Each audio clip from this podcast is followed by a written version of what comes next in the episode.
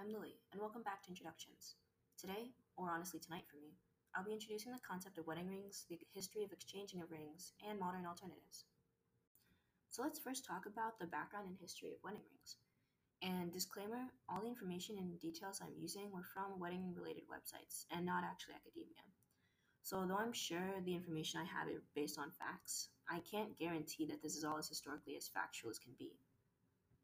Alright, with that out of the way, most of the sites I found started off with the ancient Egyptians as really the first civilization slash culture to kick off what is now evolved into the practice of exchanging rings for marriage slash commitment.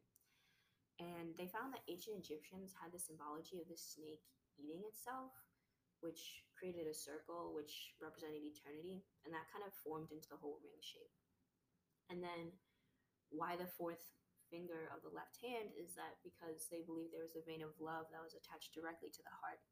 And so, what better place to put something that symbolized commitment than that? Um, and they actually didn't call it the ring finger yet. I couldn't find when that came into popular culture. I'm assuming it came with the Christian church, but that's honestly just speculation. Anyways, after the ancient Egyptians, the Greeks conquered, and the meshing of cultures and the mixing of tradition kind of ensued. Um, so that was picked up and obviously widespread by the whole um, Greek civilization empire, you know. And then after that, Romans came in, did the same thing. And at that point, the precious metal of rings were iron, but when the Romans came, the metal changed to gold because it was viewed as more precious at the time. And then gems were later added past the 4th century CE. And at this point, gems were common on these rings. It wasn't just an engagement kind of thing, um, just any sort of commitment ring. And the usual stones on these were rubies um, because I guess the geography of the time. And then later came diamonds, which were popularized by the English monarchy, and then today's modern culture through De Beers. Um, and then the church came in at the 12th century, declaring marriage to be holy and that the rings should become part of the ceremony, and therefore no man should place any type of ring on a woman unless he intended to marry her. So at that point, both people in the marriage, which were at that time obviously men and women, um, wore rings to signify commitment to the church, but dual rings apparently became popular during World War II when men wanted to remember their wives at home. And this was oddly late, in my opinion, because I mean, my grandma is basically the same age as World War II, and I just would have assumed that um, dual rings were more popular than that. And honestly, a lot of this history is kind of follows the same vein as you know the American history system, where we are really only interested in the Western and European culture.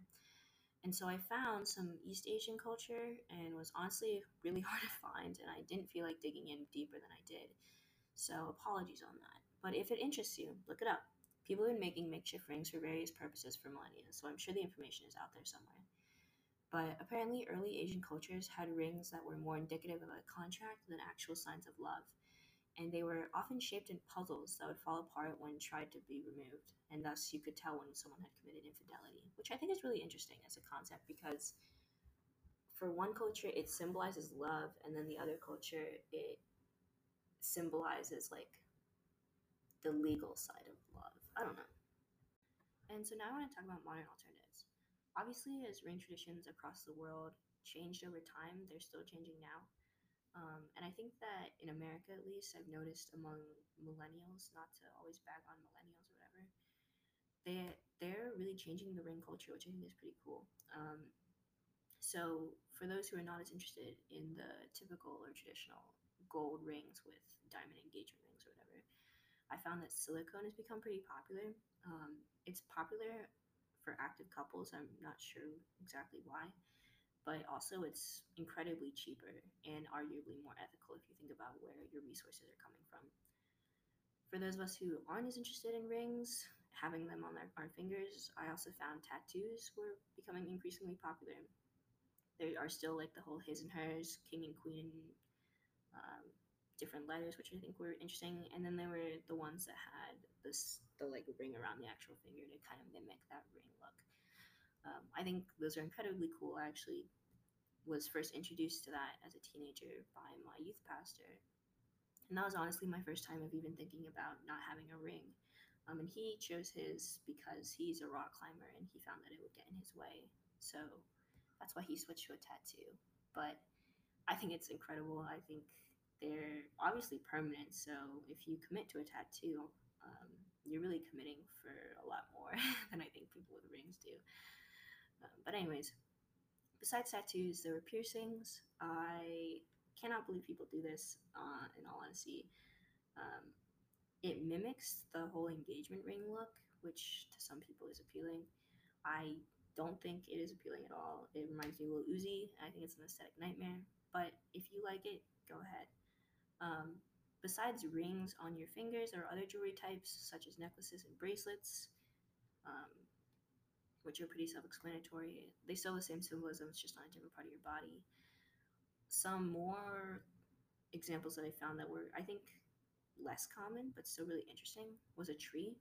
Um, a couple would plant a tree and I guess kind of watch that grow as their commitment grew, which I think was really interesting. Also, anything that shows commitment. There were wallet cards, um, shot glasses, really um, anything that you want it to be. And then again, there's some who just opted for no ring at all. There's nothing that they needed to feel like that materially symbolized their love, which I re- really respect.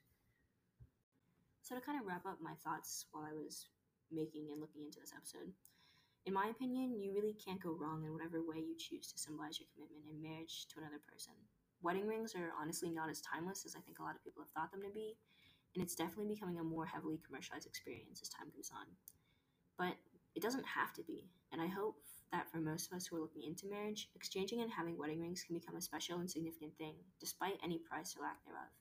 And I hope this episode didn't come across as bashing um, those who do take the traditional route or who want to spend a ton of money. Honestly, any form of showing commitment to me is fine, and we all express differently, so it makes sense that we have different ways. But for those of us who are out here looking for something different than the traditional way, hopefully this episode has helped prompt some new ideas of thinking about how you want to go about celebrating and commemorating getting married. And that really concludes everything I've learned about wedding rings, exchanging rings, and modern alternatives. And I hope for those of you who are like me, um, that enjoy thinking about these things, that you've learned something new, or that you've found an alternative that you think is interesting and would like to pursue further. And if that's not the case, that's fine too. Um, I think that I really value looking into things that seem traditional or kind of a no brainer, such as what kind of ring. Um, but for those of us who maybe that doesn't really fit the status quo, we need to look into deeper. So if you still are the traditional ring, that's great. Um, but now you know that there are other alternatives and that people are actively looking into them.